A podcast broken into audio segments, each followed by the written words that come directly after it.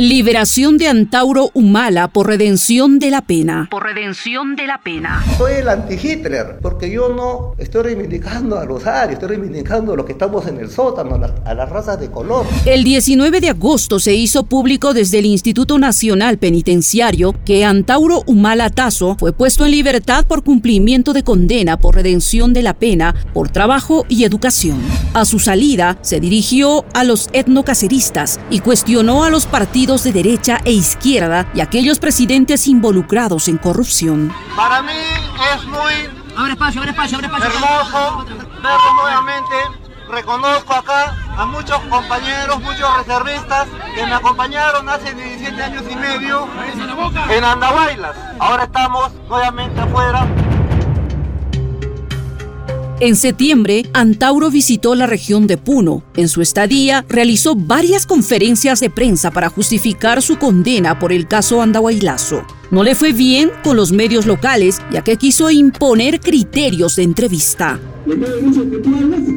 la pena muerte, toda la constitución. Y también la del 93, no, la del 93, que es basura, la. Bueno, que siempre adelante, que siempre adelante, son patriotas, son patriotas, escuchen, yo soy muy tolerante, pero cuando usted, usted también no está preparado para esta entrevista.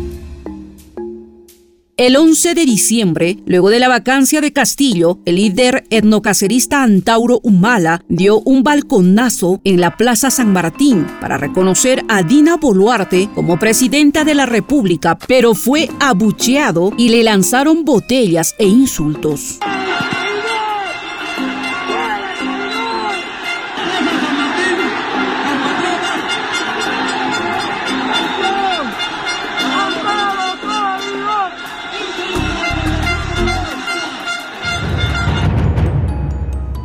Como se recuerda, Humala Tazo fue condenado a 19 años de prisión en el caso Andahuaylazo por delitos como homicidio simple, secuestro, rebelión y otros.